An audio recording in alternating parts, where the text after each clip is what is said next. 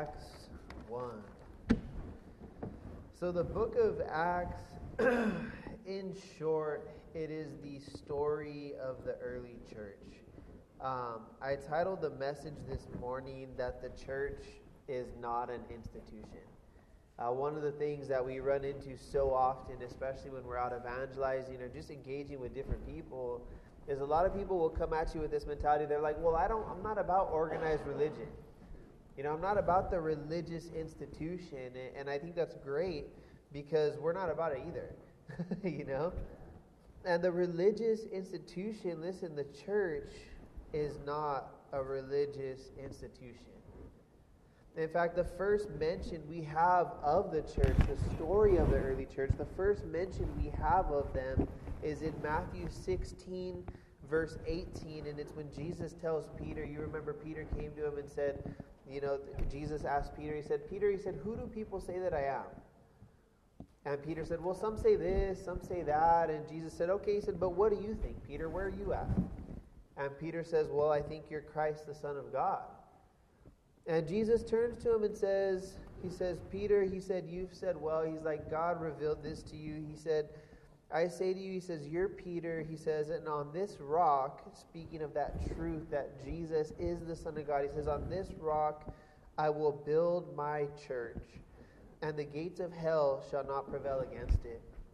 And that's the first mention of the church in the Bible is when Jesus says, On this rock I'm going to build my church. That's the first mention of church. And again, often we can think of church and we can think of church as a building, as a place we go. We can think of it as an organization, right? We can think of it as organized religion or as an institution. And we can think of church in all of those aspects. But according to the Bible, that's not a church at all. That's not the church at all.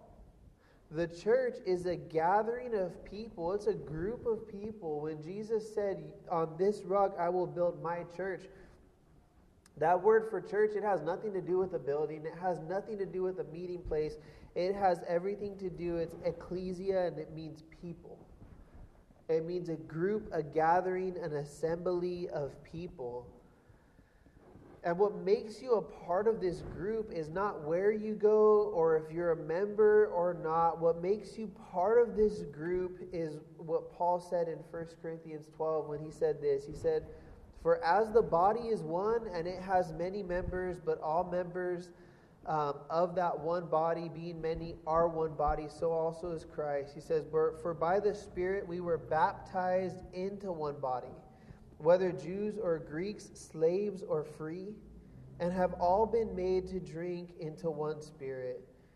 For in fact, the body is not one member, but many. And he's talking about how the body, the church, it's a group of people and it has many members. It's made up of different people, but it's like a body. And what makes us part of that body is being in Christ. We talked about this. When you're in Christ, that makes you part of the body, it makes you part of the church. It makes you part of that group of people that God has a special purpose and a plan for. And He promises to take this church and build it how He wants and into what He wants. Not only that, but God has a desire for the church. And His desire for the church is very simple. It's found in his words to the disciples, and we call it the Great Commission. Right? The Great Commission. And Jesus, as he was getting ready to leave, he said this to the disciples. He said in Matthew 28, verse 18 and 20, it says, And Jesus came and spoke to them, saying, All authority has been given to me in heaven and on earth. Go therefore and make disciples of all nations baptizing them in the name of the Father and of the Son and of the Holy Spirit, teaching them to observe all things that I have commanded you. And lo, I am with you always, even to the end of the age. Amen. And I love that so much because Jesus' purpose for the church, his desire for the church, his heart for the church, his heart for you, his heart for me is that we would what? That we would go and that we would make more disciples that we would go and that we would multiply. That we would go and that we would multiply. See, the church is a group of people that have been born again by the Spirit that's different from the world. And again, his desire is for them to go and make more disciples. Why? Because God loved the world and he wants more people to experience salvation. Then that's not popular today. Today the mentality is is you can be Christian but keep it to yourself. Man, you can believe whatever you want to believe. You can live however you want to live, but keep it to yourself. And yet Jesus said, Go and make more of you. go and go and multiply. Go and be fruitful. Go and make disciples. See, the world doesn't want the church growing. Our culture doesn't want the church growing. There is more pressure than ever before on the church to remain silent. But I love it so much because in Acts, you see the story of what happens when people, man, get serious about the Great Commission and get serious about God and make themselves available to God. You know, it's interesting how it works.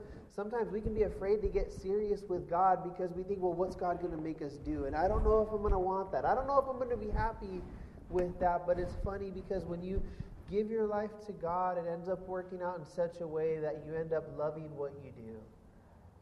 You end up finding so much joy and so much fulfillment and so much purpose. And the background of the book of Acts, very simply, it was written by Luke about 30 years after the resurrection of Christ. And Luke, what we believe he was a doctor, because some of the words he would use uh, in here, he when he when he's writing his gospel, some of the words is like a medical terms that he would use, and so we believe that one of the reasons he was that's one of the reasons why we believe that Luke was a doctor, and it was this book, the book of Acts and the Gospel of Luke, were both written by Luke. Luke was a traveling companion of Paul. We see that halfway through the book of Acts, the book of Acts, it starts by talking about the church, and then you see him start to say, we, we, we, we, we. And it's because he joined Paul's travel party at that time. Uh, many people think that because Paul was sick and battling some physical things, like many of us, that he had Dr. Luke there kind of taking care of him. And see, Acts, another interesting fact about it too, is Acts is not a detailed historical record.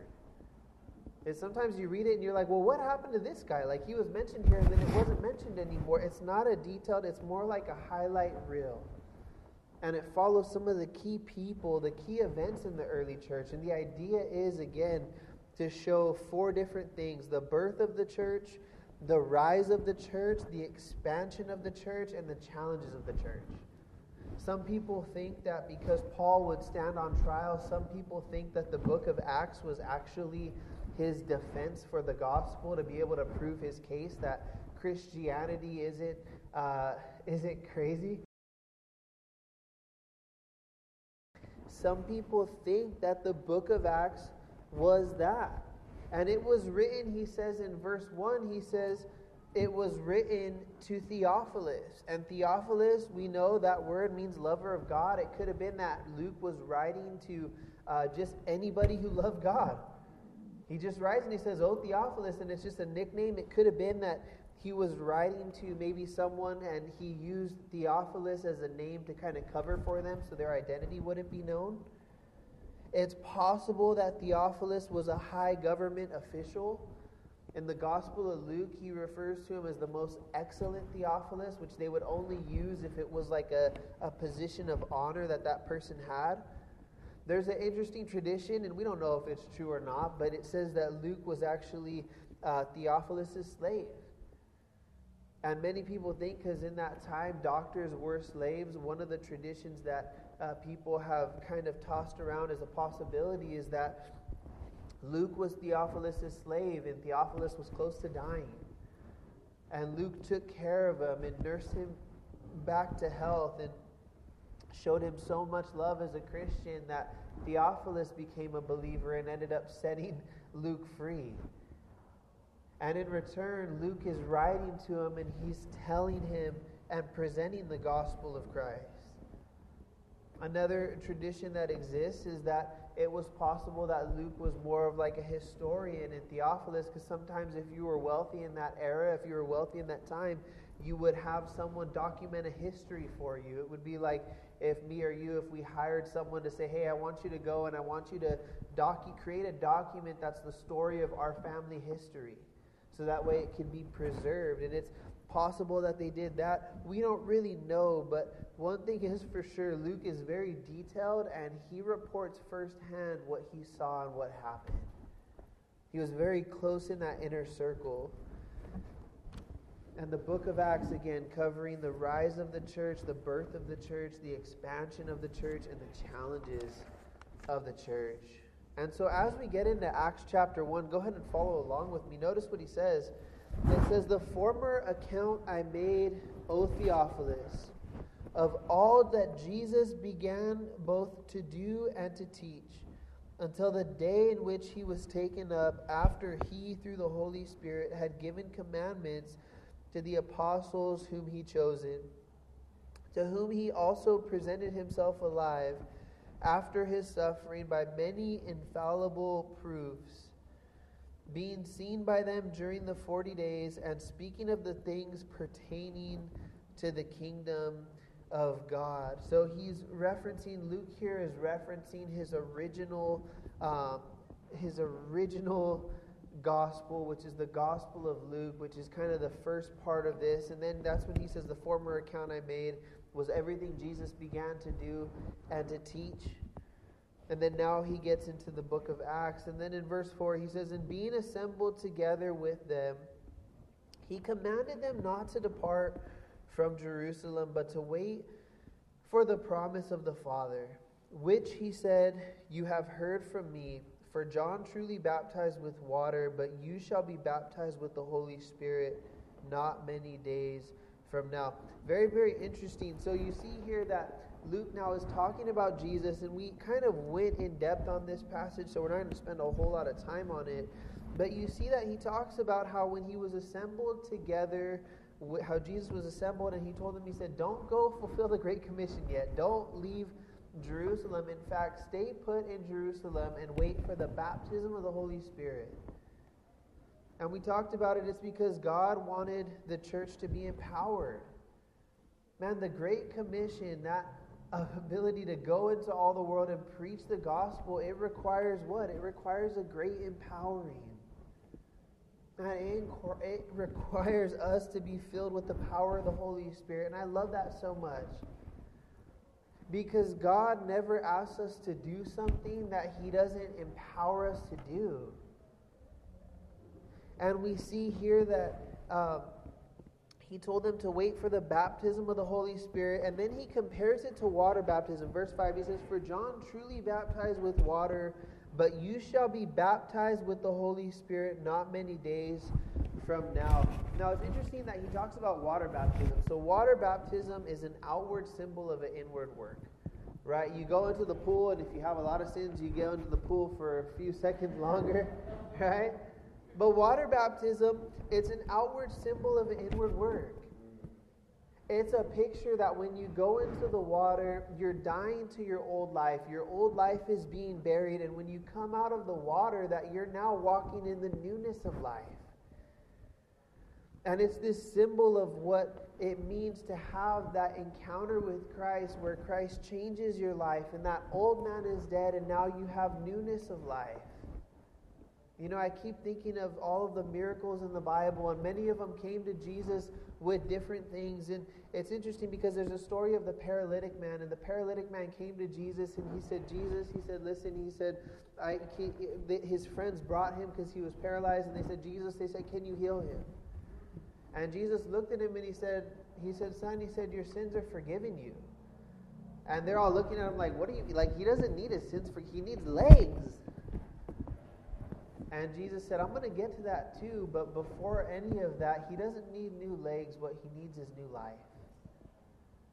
What he needs is new life, and that is what Jesus does for us. That is new life. It's new life. And water baptism, listen, it's that outward symbol of an inward work. And Romans 6 describes it like this it says, Or do you not know that as many of us as were baptized into Christ Jesus were baptized into his death? Therefore, we were buried with him through baptism into death that just as Christ was raised from the dead by the glory of the Father, even so we should walk in newness of life. For if we have been united together in the likeness of his death, certainly we shall also be in the likeness of his resurrection. Knowing this, that our old man was crucified with him, that the body of sin might be done away with. And so beautiful, he says that we should no longer be slaves of sin and that we don't have to be controlled by sin anymore, that we don't have to be a slave to it. It's so hard when we struggle with sin because many times you can feel just bound by it.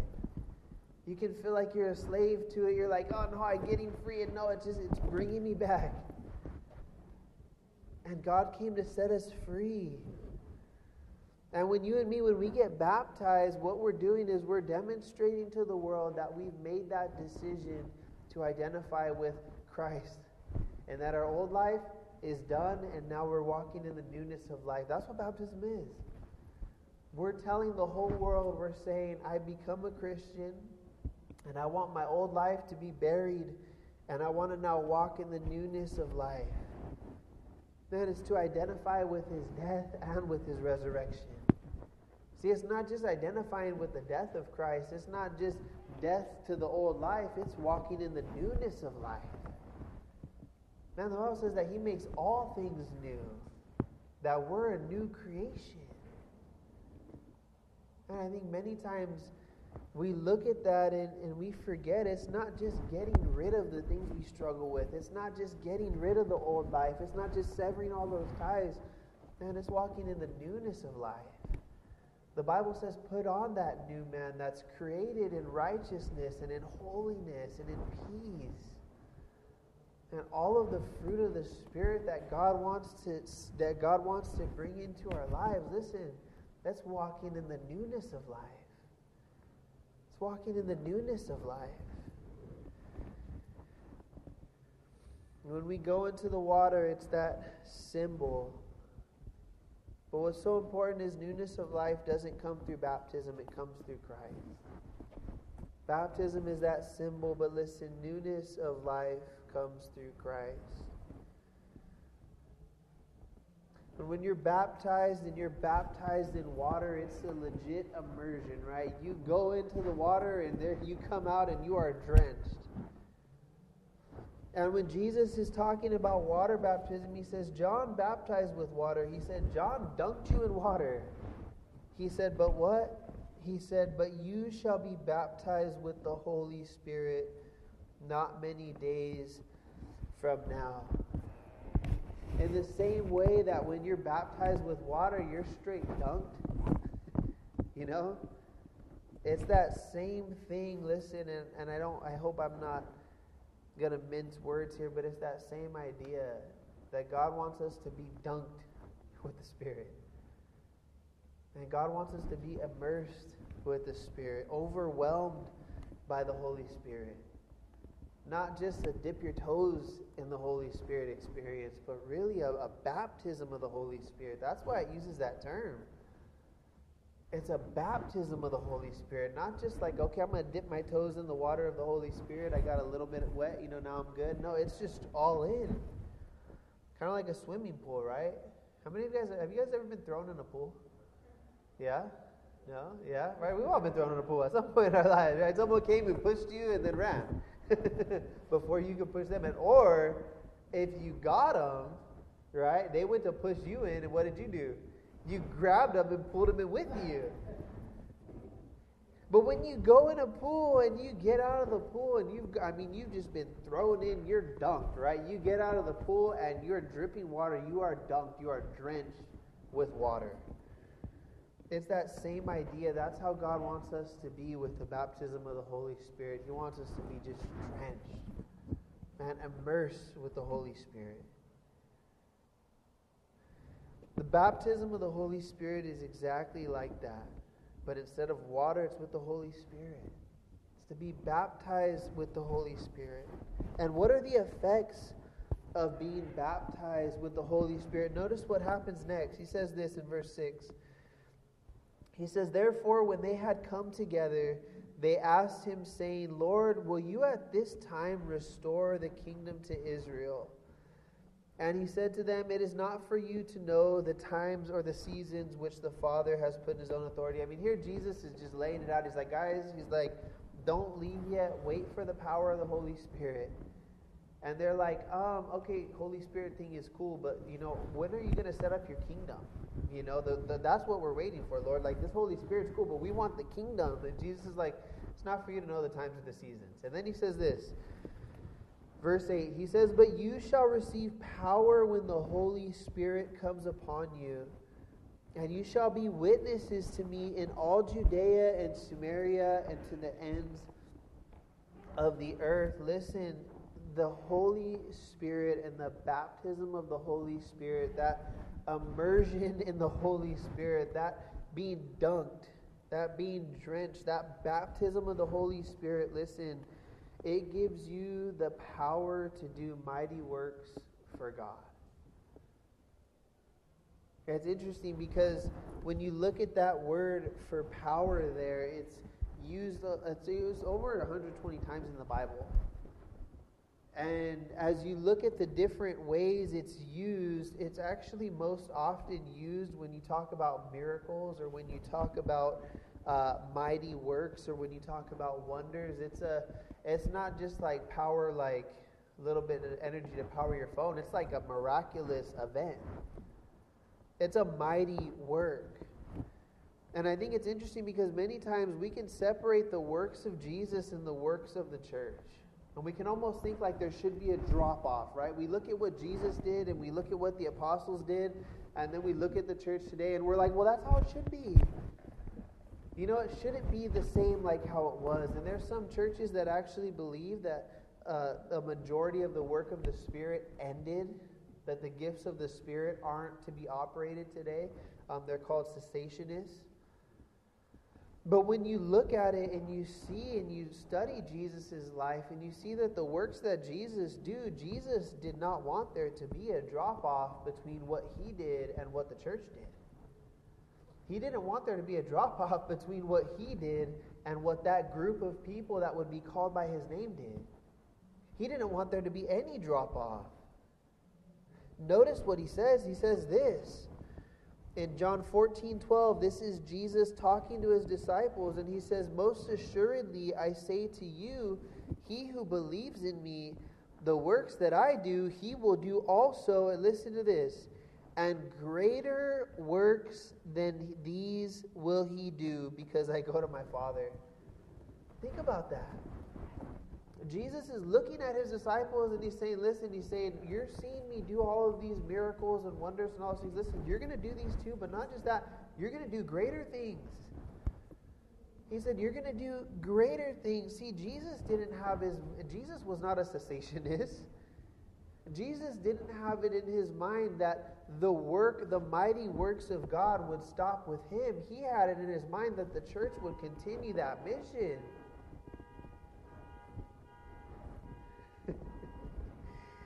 He had it in his mind that the church would continue his mission. And when you look at the book of Acts, it's interesting because you see that it's the story of the church doing what?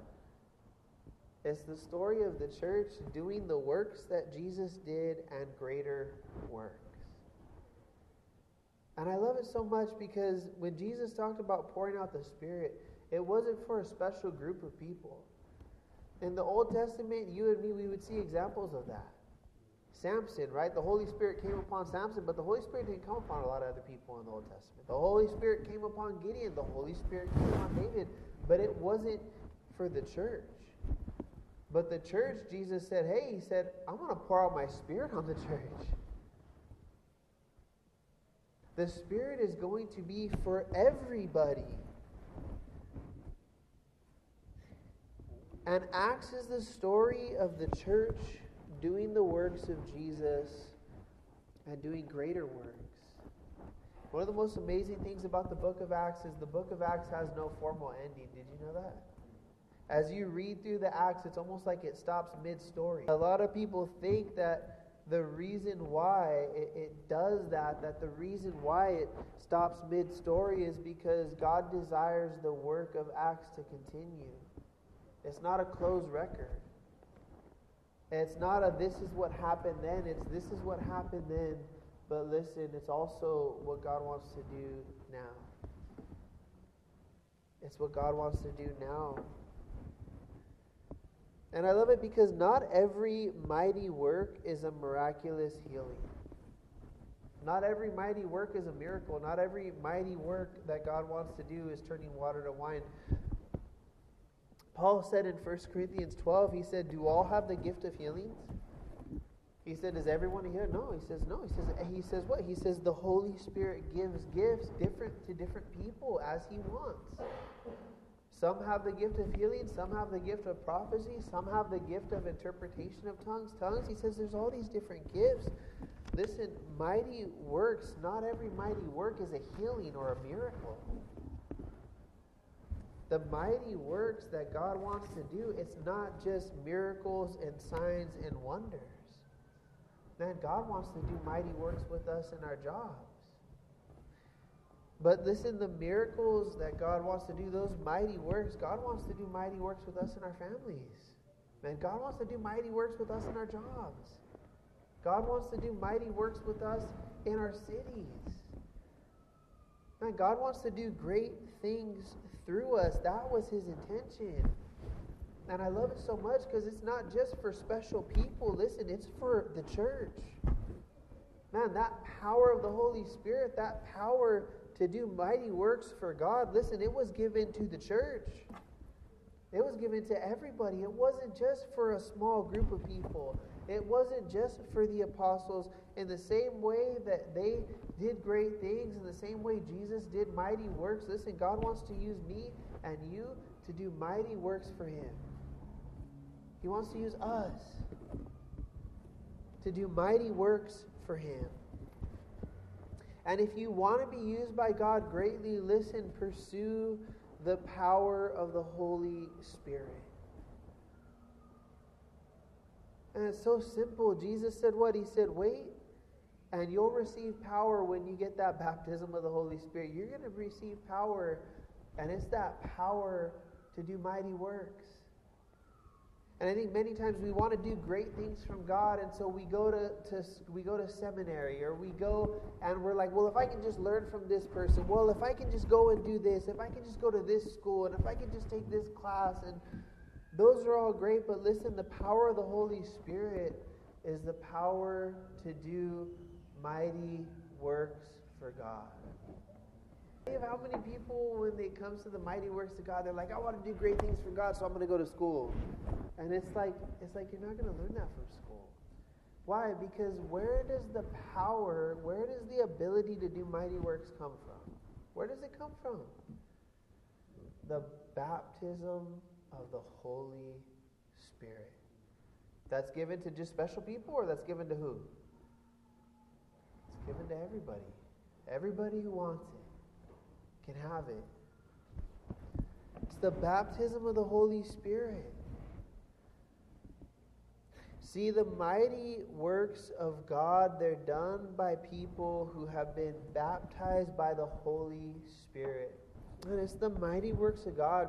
And I think, listen, if you feel like your works, like the works you're doing, have no impact, like there's no power, listen, seek the baptism of the Holy Spirit. And if you feel like, man, I'm not having an impact for God where I'm at, seek the baptism of the Holy Spirit. Now, you want to be used in a greater way, seek the baptism of the Holy Spirit. Why? Because Jesus said, You shall what? Receive power. That power to do the mighty works of God, you're going to receive it when the Holy Spirit comes upon you, when you're baptized by the Holy Spirit.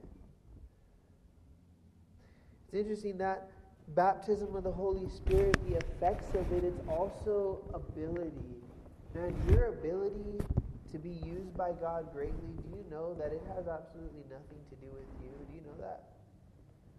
Your ability and my ability to be used by God has nothing to do with us. Your ability to live the Christian life has nothing to do with you. See, many times we think, well, I can't be used by God, or I can't live the Christian life, or I can't get rid of this sin, or I can't let go of these things, or how am I supposed to get through a trial, or how am I supposed to trust God? I just can't, I can't, I can't, I can't, I can't. But listen, Christianity, and this is what makes Christianity so special. This is what makes Christianity so different from every other religion. Other religions say, you do this, they put the burden of work on you. They say, if you do this, God will do this. Christianity says what? It says, do this and know that God is going to give you the ability to do it. See, the baptism of the Holy Spirit, it's ability. It's the enabling, it's the empowering. Jesus told them, He said, Don't leave Jerusalem without this. Man, don't go try and serve me without this. Don't go try and be a witness for me without this. He said, You need to wait for the baptism of the Holy Spirit. He said, You need it. Why? Because the baptism of the Holy Spirit, that word power, it's translated in a lot of areas, it's translated ability. It's the ability that you need. See, God provides you with the ability, He's so faithful. And notice what he says, jumping back to verse 8. It says, You shall receive power when the Holy Spirit has come upon you, and you shall be witnesses to me in Jerusalem, in Judea, in Samaria, and to the end of the earth. He says, Listen, he says, You're going to be baptized with the Holy Spirit. You're going to receive that power to do mighty works. You're going to receive the ability that you need to live for me and to be used by me. He says, I'm going to give you the ability to do that. He says, and also you're going to be able to have that power to be a witness and to be a witness for Christ. To be able to testify of what God has done in your life. See, I think sometimes we put the burden all on ourselves for these things. We're like, man, I have to make, you know, man, I got to make sure when I share, I got to make sure it's powerful. I remember someone asked me to teach one time, and they're like, man, they're like, make sure it's good. And they said it jokingly, but I'm thinking of like I told him, I said, dude, that's, you gotta ask the Lord, man. Like I'm just giving what it's what is there. Make it powerful. Like what are you talking about? It's all through God. It's all through God.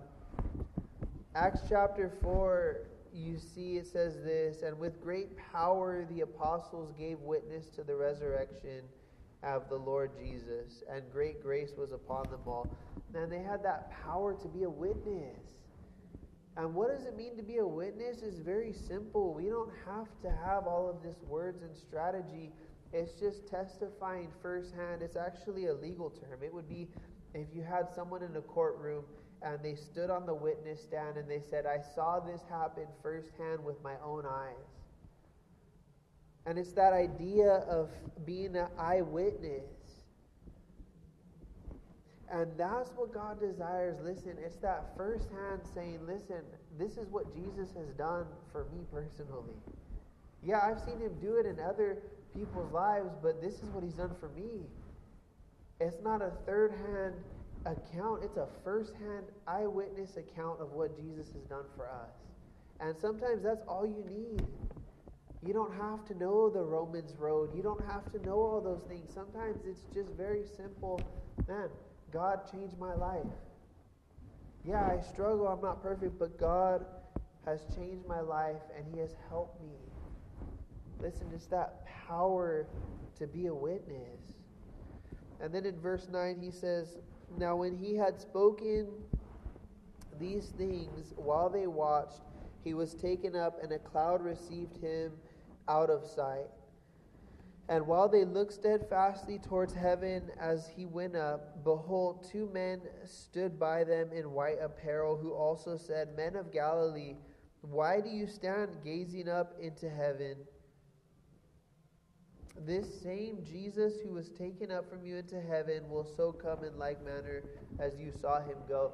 So Jesus is there, he gives this farewell speech, and then he starts to ascend into heaven, and the disciples are probably looking up like, have you guys ever seen a balloon, right? You ever let go of a balloon?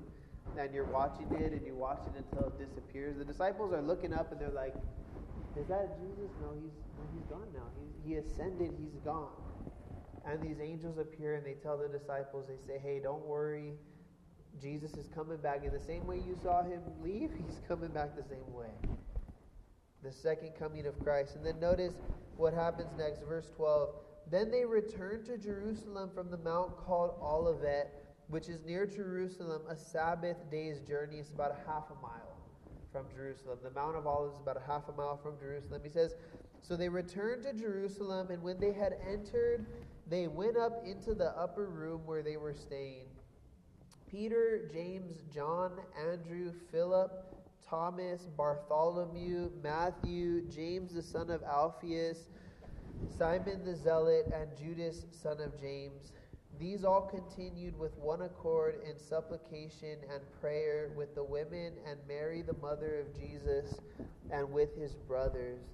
Listen, one of the most amazing things here is the disciples continued in the faith. Jesus was gone. Jesus was officially gone.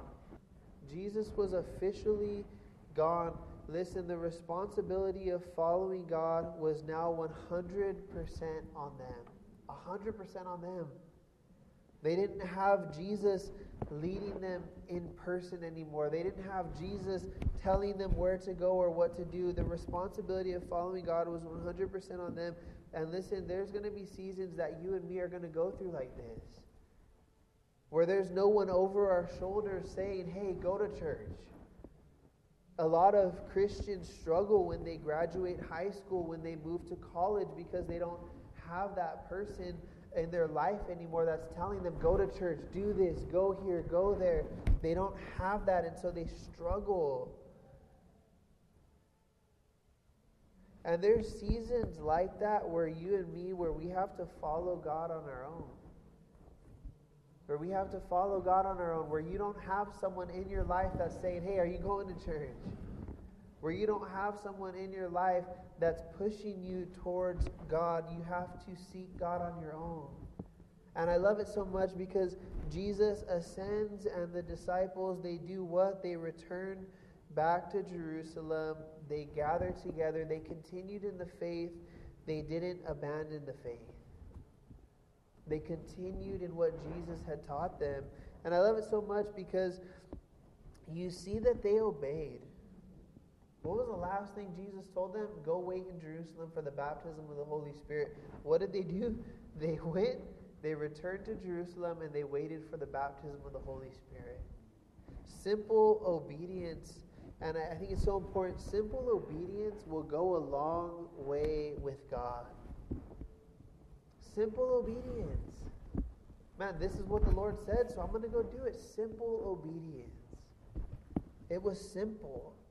They went back to Jerusalem and they stayed put like Jesus asked. You know, last week when we talked about, uh, no, I'm sorry, two weeks ago when we talked about um, this verse a little more in depth, we talked about how a lot of times when it comes to obedience, we want what God has, but we don't want to do what God says. We want the promises, but we don't want to do what God says. Jesus told them, He said, Go to Jerusalem and wait. And tied with that command was what? The promise of the baptism of the Holy Spirit. Obedience went hand in hand with receiving from God. And listen, if we want what God has, listen, we got to be able to do what God says. We got to be willing. There has to be that obedience. And I love it because the disciples didn't try and complicate it. They didn't try and complicate things. They didn't say, well, when Jesus said to return to Jerusalem, did he really mean to return to Jerusalem? Or can we go near Jerusalem? Like, do we have to be in Jerusalem or can we be right outside Jerusalem, on the outskirts of Jerusalem? They didn't try and, com- they just simple obedience. And listen, simple obedience will go a long way in our relationship with God. But this is the thing is simple obedience is not always easy obedience. In fact, obedience is rarely easy. There's so many obstacles that we have to overcome when it comes to obedience. There's the worry, there's the fear. One of the biggest obstacles is our will, what we want, right? We're like, I know God is telling me to do this, but I really want to do this. And our will often comes out on top. Now, sometimes that obstacle that we have to overcome is the obstacle of commitment. It's the obstacle of committing and saying, God, I'm going to commit to obey you. And we look and we're like, I don't know what this is going to look like, but we have that commitment. We're going to obey you, Lord. Simple obedience is not always easy obedience. And I think this is so important, and we've talked about this how obedience is easiest when you don't allow things to come between you and God. Man, there's times and things where you will allow something to come between you and God. You allow something to come into your life, and all of a sudden, that simple, you're not just able to just simply obey. It's like God tells you to do something, it's like, but God, I don't want to let go of this thing. We can have things that come between us and God. Simple obedience. If we want to receive what God has, listen, we have to be willing to do what God says. It's that simple obedience will go a long way with God. What did the disciples do? Jesus said, Return to Jerusalem. They obeyed. And I love it because they did exactly what Jesus had taught them to do. They prayed. Now, Jesus set an amazing example for prayer. The disciples were always looking for him. Whenever they couldn't find him, they knew exactly where to look. They would go to the outskirts of the town, and there would be Jesus praying. Jesus prayed, prayed, prayed, prayed, prayed so much that the disciples went and said, Hey, Jesus, can you teach us how to pray like how you pray? There's something about your prayers, and I, we want to learn that, Jesus. So can you teach us how to pray? Prayer. They prayed and they waited in verse 14 of Acts 1. They continued with one accord in prayer and supplication. You know, following God is not about all about doing. Sometimes it's just about waiting. Sometimes it's just about waiting. Now, what were they doing here? They were waiting for God to fulfill his promise. That's what they were doing. God gave them a promise that He was going to baptize them with the Spirit. And what were they doing? They were waiting for that promise. They were waiting for God to move. And this is important because what did they do while they were waiting? And what should me and you do while we were waiting? Because some of you are here and you're waiting on a promise from God. Now, there's promises that I've been looking back to, especially recently, and I'm like, Lord, I'm like, you gave me this promise. Why haven't you brought it to pass, Lord? What do I need to do, right? Which is often what we think. We think, well, what do I need to do? And I love it because what did the disciples do? They did three things they obeyed, they prayed, and they waited. And what should me and you do when we're in seasons when we're waiting on God, when we're saying, God, you've promised this and you haven't brought it to pass yet? What should we do? Very simple obey, pray, and wait. Very simple. There are times when God wants us to move, and then there are times when God wants us to wait for Him to move.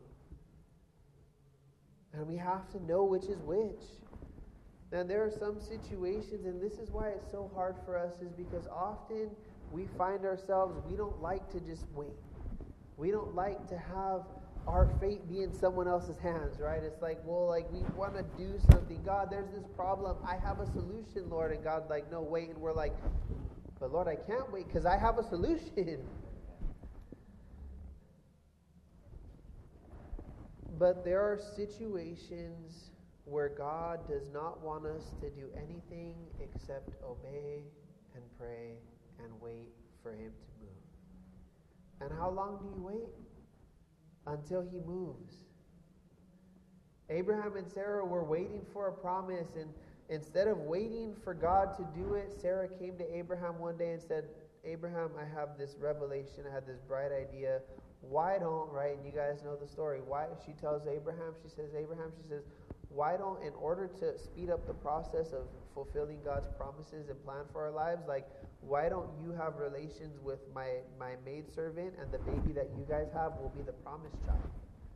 They tried to bring God's will to pass on their own, and it ended up becoming a problem. I think many times, listen, we struggle with just waiting, but we have to understand that there are some situations where God doesn't want us to do anything except what?